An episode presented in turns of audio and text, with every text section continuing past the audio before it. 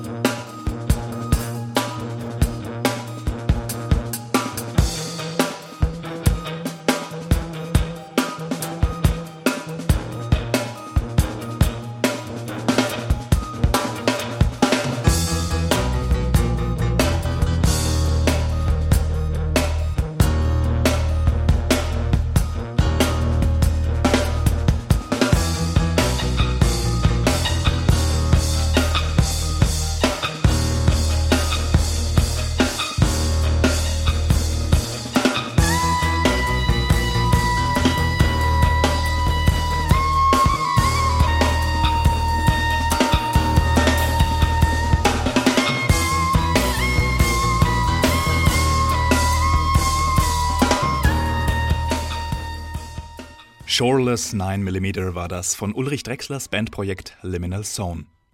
Und während Ulrich Drexler auskomponierte Musik zwischen tanzbarem Drum and Bass und tranceartigem Jazzrock vorlegt, braut sich in London ein elektroakustisches Improvisationsgewitter zusammen. London Brew. Zwölf Londoner MusikerInnen, die sich eigentlich 2020 für eine Live-Performance zum 50-jährigen Jubiläum von Miles Davis legendärem Album Bitches Brew treffen wollten. Aus diesem Live-Jam ist dann wegen Corona nichts geworden. Stattdessen haben sich die Zwölf zu mehreren Aufnahmesessions getroffen und jetzt, drei Jahre später, das selbstbetitelte Album London Brew rausgebracht. Das ist eine Sammlung mehrerer improvisierter Stücke auf zwei CDs, die nicht nur Miles Davis huldigen, sondern vor allem ein beeindruckendes Porträt der Stadt London zeichnen. Mit Schmutz und Schönheit, Beklemmung und Freiheit, rasanter Innovation und eiserner Tradition. Die Stücke sind so lang, dass ich sie Ihnen leider nicht komplett vorspielen kann. Ich gebe mir aber Mühe, Ihnen eine möglichst repräsentative Kostprobe dieses Londoner Gebräus zu geben. London Brew mit London Brew vom Album London Brew. Musik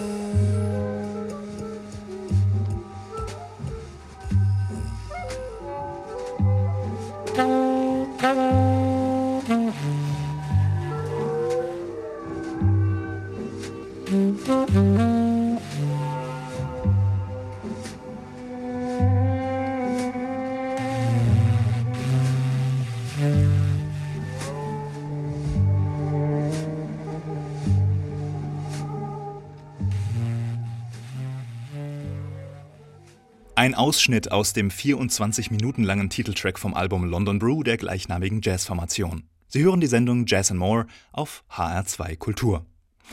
London Brew polarisiert geschmacklich doch recht stark. Wer frei improvisierte Musik mag und gerne den Details in einer Flut von Klängen nachhorcht, der wird das Album lieben. Wer eher auf bekömmliche, aufgeräumte Töne steht, könnte seine Mühe damit haben.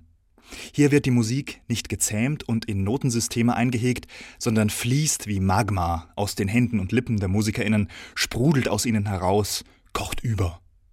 Elektronische Sounds und akustische Klänge fließen bei London Brew zusammen, verkleben, ziehen Fäden und schweben in schillernden Blasen aus der Rhythm Section hervor.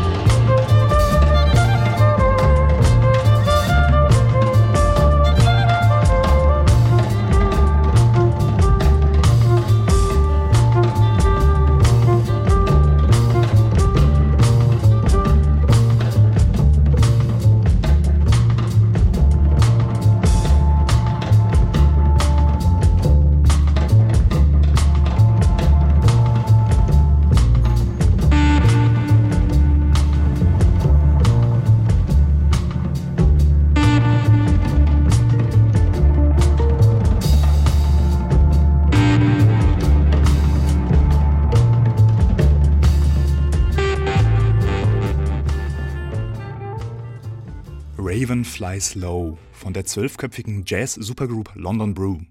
Das vor kurzem erschienene Album von London Brew ist eine Hommage an Miles Davis Platte Bitches Brew. In meinen Augen und Ohren ist es eine würdige Hommage, die die musikalische Freiheit feiert und die Musik wild wachsen lässt, ohne Miles Davis und Co. nachahmen zu wollen. Jetzt schrumpfen wir die Besetzung drastisch von zwölf auf zwei und landen bei den Schweizer Musikern Luca Fries und Jonas Ruther. Die bilden zusammen das Duo Heli. Heli mit Y geschrieben, hat nichts mit dem Helikopter zu tun, sondern kommt aus dem Ungarischen und meint einen Raum im übertragenen Sinne, ganz ähnlich wie das englische Wort Space. Mit diesem Raum beschreiben die beiden den Raum, den ihre Musik öffnet, in den sie gemeinsam mit den Zuhörenden abtauchen und sich verlieren können. Einen kleinen, aber feinen Einblick in dieses minimalistische Universum bietet das Stück Expanse von ihrem neuen Album Plode. Sie hören Jonas Ruther am Schlagzeug und Luca Fries an den Tasten.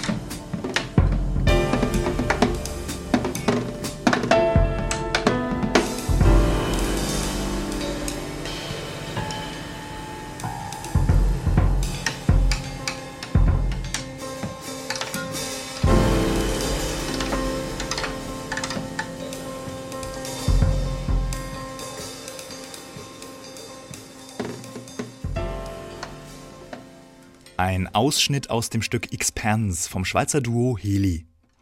Die Arbeit an dem neuen Album war laut Pianist Luca Fries geprägt von heftigen Diskussionen, weil er und Drummer Jonas Rother nicht nur vom Temperament her sehr unterschiedlich sind, sondern auch unterschiedliche Prioritäten in ihrer Musik setzen. Diese Spannung verlagert sich in den Stücken des Duos, mal hierhin, mal dorthin, eingerahmt in einer minimalistischen Klangsprache. Das Schlagzeug zieht am einen, das Klavier am anderen Ende sie umkreisen sich und sie prallen aufeinander. Eine musikalische Keimzelle unterm Mikroskop. Behalten Sie dieses Bild gerne im Kopf für das nächste und leider auch letzte Stück. Ich muss meinen musikalischen Bauchladen jetzt nämlich schließen. Aber wenn Sie sich diese Sendung noch einmal in Ruhe anhören wollen, dann können Sie das sehr gerne tun auf unserer Website hr2.de. Unter dem Stichwort Jazz and More finden Sie die Audiodatei 30 Tage lang zum Streamen und zum kostenfreien Download. Mein Name ist Konrad Bott. Ich verabschiede mich mit dem Schweizer Duo Heli und dem Titeltrack von dessen Album Plode. Ihnen allen eine schöne Zeit und alles Gute. Bis zum nächsten Mal.